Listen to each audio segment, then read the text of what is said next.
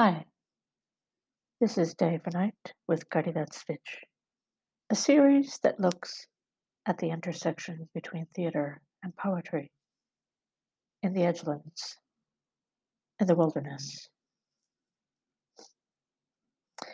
In today's episode, I'm actually going to read from an essay of mine. I've written any number of essays over the years, uh, many of them that I don't really talk about or uh, document, um, which is probably my fault. But uh, but this one is documented. It's uh, in the book, a collection of my plays, "The Hour of All Things" and other plays, that was published by Intellect Books in Bristol, in England, uh, not too long ago. Uh, and this essay is called "Who Is It For?" Practice spectatorship and the body. So it's a fairly long essay, but I'll just read a section or two, or maybe three of it. It's very long. Um, anyway, here goes. Uh, who is it for? Practice spectatorship and the body. What is it that we see when we see something enacted before us? What are the demands that a work makes of an audience? In terms of both form and content? And how is an audience asked to interpret the demands of art? How does one truly regard something in a culture of consumerism? How does one attribute value to work without putting a price tag on it? These four questions are the ones that keep rising to the surface and the many conversations I have had over the last year and continue to have. Of course, thinking about spectatorship is not new. If you make art, you are likely at some point in your process to think about the work's human engagement, potential reception, and how it may resonate in the body of an audience collaborator. If you engage in participatory performance, also sometimes called immersive work, then the question of audience engagement is central to the design of the evening at every level. From how the audience enters the site of performance, indoors or outdoors, to how the audience takes part in the event itself. But whether you are making work for performance that asks the audience to sit in some chairs in darkness to witness enactments in light, or whether you ask the audience to read a script, interact with an actor, or take a walking tour and discover the event for themselves via instructions, the central questions remain the same. Why and how is this engagement now? You may say, hang on, that cannot be the central question. Look, if I'm making something where the audience improvises sections every night inside of a rehearsed and or planned experience, that is not remotely the same as asking an audience to walk into a space, sit in a chair, and simply watch rehearsed events go by.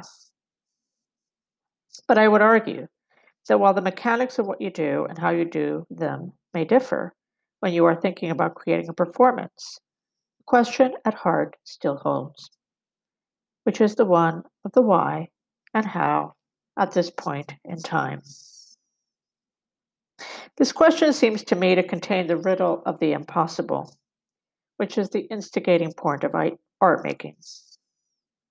Every time you are about to make a work of art, you are faced with everything you have done before and everything that has been done before by others.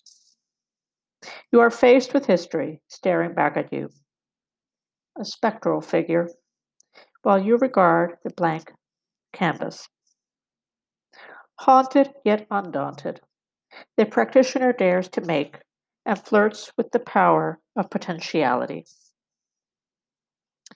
How will this work demand more of itself, more of the viewer, more of us all, so that we can remind ourselves of the extraordinary?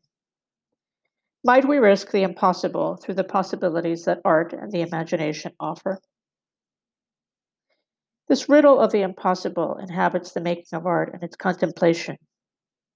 By the impossible, I don't mean indulging in shock and awe tactics, the convenient tools of spectacle. Rather, I define the impossible in art, for the purposes of this essay, as the undefinable limit placed upon the imagination. A note on decreation. Make something, unmake it, strip it bare, find it again. The act of decreating text and performance requires a kind of warrior like vulnerability. It is hard enough to make something, but to then unmake it and unmake it again until it is newly made, that is something else altogether. A text begins in darkness, it reveals itself in light. It rides a canopy of knowing until it collapses into unknowing, into doubt and fear and chaos. Slowly it pulls apart its familiar trappings and begins to show itself for what it really is. I decreate the space between us in order to seek what we can share together. This thing we have between us, this thing of ours, is a shared experience, sometimes with text, sometimes not, sometimes with actors, sometimes not, sometimes just silence and bodies in motion, and then a little light. This thing we have between us reinvents itself from the ruins of what went before, from old words and old tropes and things we take for granted and things we have forgotten about. This thing we have between us, which we sometimes call theater, has no value in monetary terms. It has no value. It has no measurable impact. It cannot be quantified and told what it is because its definition escapes whatever is placed upon it. Its definition is its shape, its heart, its light. Its definition is in the air, and you can't touch it, even if you try. It does not have a price. This thing we have between us is not spectacle. It is something else, something that touches the impossible, the unlocated space where we can imagine ourselves beyond ourselves, beyond categories, beyond gender, beyond racial constructs. This thing we have between us is something of memory, too, mm. and sex, and longing, and being. When we are is who we are is who we might be. This is what performance seeks. Walking through art. I am walking with a friend talking about a play we have just seen. It is late on an autumn night. The play was performed in a big building, a proper arts venue. Comfy seats, great sightlines, coffee and wine at the concession stand. The play that was written was in the populist dramatic vein. It is what some of us in the field call a play play. It was written with heart and vigor about the unavoidable centrality of an issue that stares us in the face on a daily basis economic inequities. The arts venue was packed. It was a good night out, to echo the late John McGrath. And the irony was not lost on my friend and I that we were watching a play about inequity where most of the seats cost upwards of $60. Let's leave that aside and talk about the play, my friend said. And for a while we did. We talked about themes and structure and character development and elements of production design and more. We talked spiritedly about this thing we both love, which is art and art making. But I couldn't really set the price tag aside. I couldn't really stop myself from thinking that I was being asked to regard and contemplate inequity from a position of access, access to the cost of a ticket price. But we didn't have to pay for it, my friend says. We were lucky enough to get complimentary tickets. Agreed. We were lucky. But still, who is it for? The question hung in the air. My friend took a cab as I wandered up to my apartment. The cost of making, the cost of doing, or just the cost. When we make work, we perhaps imagine an audience, even if it is an audience of friends. A colleague of mine used to say, I write plays for my salon of friends, whether they show up or not. I used to think knowing your audience was peculiar. Aren't we, after all, supposed to be in a room full of strangers and find ourselves in community? Isn't that what theater does best? But a lot of the time, we do know who's in the audience. We invite our friends and colleagues, we invite our peers. We want to be among those we know because they get us. And they may get us a bit more than others because they've seen or read other works of ours and they may have context. And that is a pretty rare thing, unless you're a superstar. I mean, Beyonce's work and image, for one, is constantly being contextualized and recontextualized by fans and critics. And yes, she is a brand, a pop star, a phenomenon. And that is a whole other kind of machinery and application of affect. But she is still someone making things, just like all of us, plowing the field. So, Context. Yeah, it feels good. Not fame, context. Because having context, having a base from which to work, from which others have a way of understanding what you do, perhaps gives you a kind of freedom to keep doing what you do and to push yourself further. Having context means you don't have to necessarily explain yourself all the time and feel as if you're reinventing the wheel you can trust that the wheel is there and that even if your friends may not know exactly what you're going to make, they'll have some reference points because they know you. But a room full of strangers, they don't know you at all. So they're walking in blind. And so are you with your work. It's terrifying. It's exhilarating. It's why we do what we do. But it can also be why we don't do what we need to do. Because sometimes we make things out in the wilderness and there is no context whatsoever, and nobody gets it. And you say to yourself, Well, I will never do this again. I will never try this thing I wanted to try ever again. And some of that essential potentiality, that thing that makes us face the page with equal parts fear and fearlessness, goes away. We are diminished. No, we allow ourselves to be diminished by circumstance. And so the artwork changes. And maybe someone someday asks you why, and you won't know what to say. Or maybe you will fess up. Or you just may say, well, you see, there was this performance once that had no proper context and it was a failure, or it felt like one, and so I ran away. I ran away from myself. And I went back to stuff that I did, stuff that I knew I could do. And you may say it with a smile or with a twinge of regret. Or you may lie and say, You don't remember at all. Listen, that was another life. My friend, the same friend that saw the play with me that night, says the price tag shouldn't matter.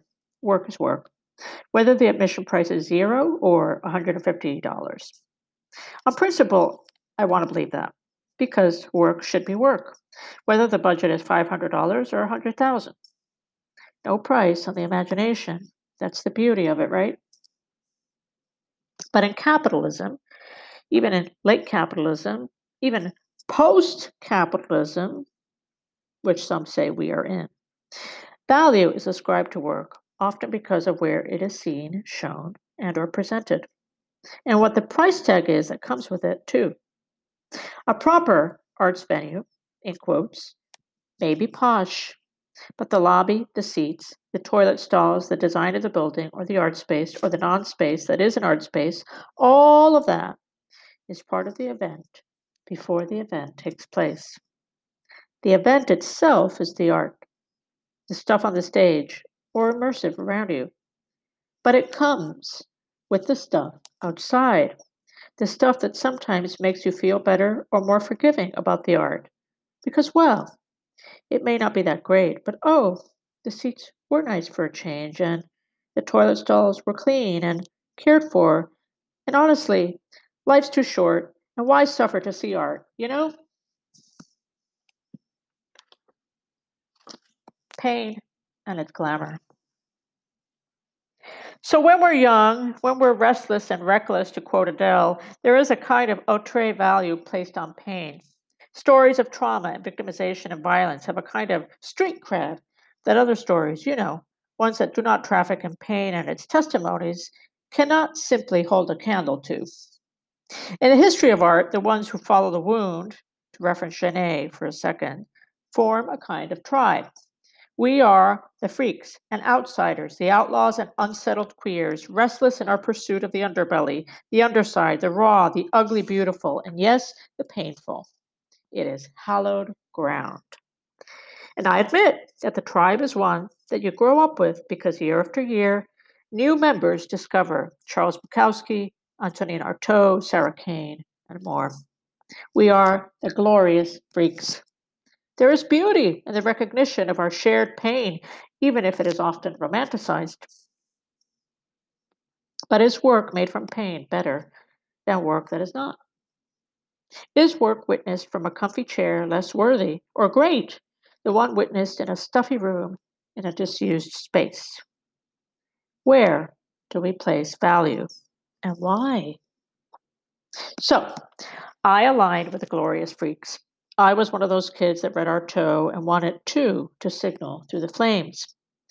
I sat through a 24 hour marathon of John Cassavetes movies once instead of standing in queue for the next installment in the Star Wars franchise. A kind of inverse snobbery took hold. The stuff I loved, the stuff that felt wrought in anger, was real.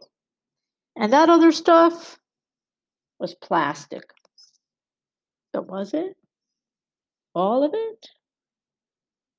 Over the years, the tribe has expanded and contracted. We recognize each other across the aisle. We end up going to the same shows, the same movies, and we listen to some of the same music. But anger and pain, as a characteristic of value and its attribution, has begun to feel less, well, valuable. Not that its effective glamour is not viscerally engaging. But identifying the real versus the plastic has been harder and harder come by, especially when the plastic has started to mimic the real. I do not regard Genet, Artaud, Kane, Koltes, and Acker any less. I am not turning my back on these and other mad, defiant dreamers and visionaries that have taught me to recognize the incandescent power of art. But I am starting to wonder if the act of seeing, the internal and external act of seeing the self mirrored, this act we call performance, has been corrupted somehow by a reification of the exemplary wound. Saints and sinners have a hard time. When I was a child, stories of the saints haunted my Roman Catholic upbringing. Every night I looked up at the figure of Christ on the cross over my bed. My family was not fanatical in any way when it came to organized religion, but living with the wound was something I understood at an early age, and it shaped my imagination. It was only natural that stories of sinners became my furtive literary companions. Anything that felt other to stories of unwavering sacrifice, purity, and faith fascinated me. I hadn't discovered the mystic poet saints yet, St. John of the Cross, St. Teresa de Avila. They would teach me something else about transcendence and possibility.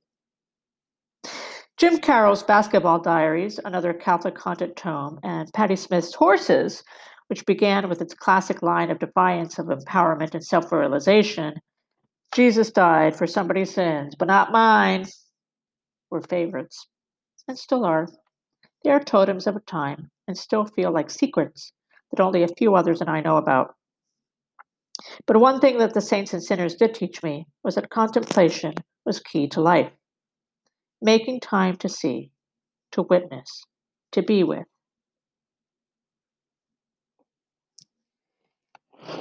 And that's just an excerpt from the long essay. Um, who is it for? And that's today's episode. As always, this is about you and I here in this theater, you there in the dark, and I here wondering who you are.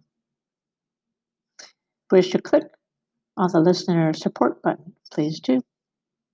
Thanks for listening today for night.